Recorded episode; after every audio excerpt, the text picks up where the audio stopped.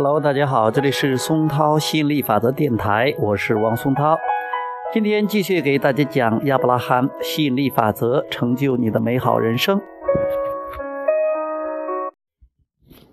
为什么大多数人不再经历成长？杰尔问道。好像在我看来，社会上大多数人，当他们步入二十五岁到三十五岁之间。就他们想要达到的目标而言，就他们的发展和成长而言，他们已经完全实现目标。他们拥有了梦想的家庭，有想要的生活方式，有想要拥有的工作，有想要拥有的信念、政治立场和宗教信仰，甚至拥有了大多数人梦寐以求的多姿多彩的个人生活。你们认为是什么造成这种不再成长的生活状态？亚伯拉罕是这样回答的，并不是他们已经拥有了所有想要拥有的经历，而是他们不再吸引新的生活经历。在新的经历中，还有许多激动人心的事物和更多的愿望，但是很多人不再有意地提出自己的愿望。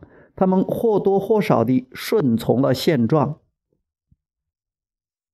把注意力投向现状，只会吸引更多的现状；而把注意力投向想要的事物，则会吸引更多的改变。如果有人因此而自满，那只是由于他没有完全理解法则，因为没有理解宇宙的法则。所以，大多数人不再有意地寻求发展，他们不自觉地产生自相矛盾的想法，因而没有得到自己想要的事物。当你能够完成某事的信念与你想要完成某事的信念互相矛盾时，即使再辛苦的工作也无法产生满意的结果。而且，随着时间的推移，你只会越来越疲惫。清醒地理解宇宙的法则，然后逐步地引导自己的想法，让它紧随你最想实现的愿望。很快，你就能获得积极的成果。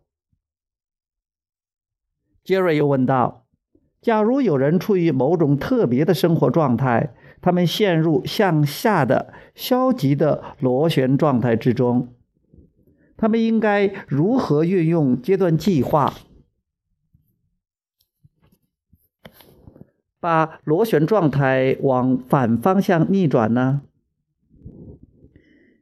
亚伯拉罕回答说：“好好把握你的现在，它具有很强大的力量。事实上。”你的所有力量都在此时此地，所以仔细思考你所拥有的现状，然后少做停顿。从这一阶段开始，仅仅思考你最想要的事物，那么内心立刻就会呈现明晰的状态。虽然你现在无法分门别类地整理好一切。但是你可以确定最优先处理的事物。随着你一阶段一阶段地处理完事物之后，你会像发现了新大陆一般的明了，而你向下的螺旋也会开始逆转向上。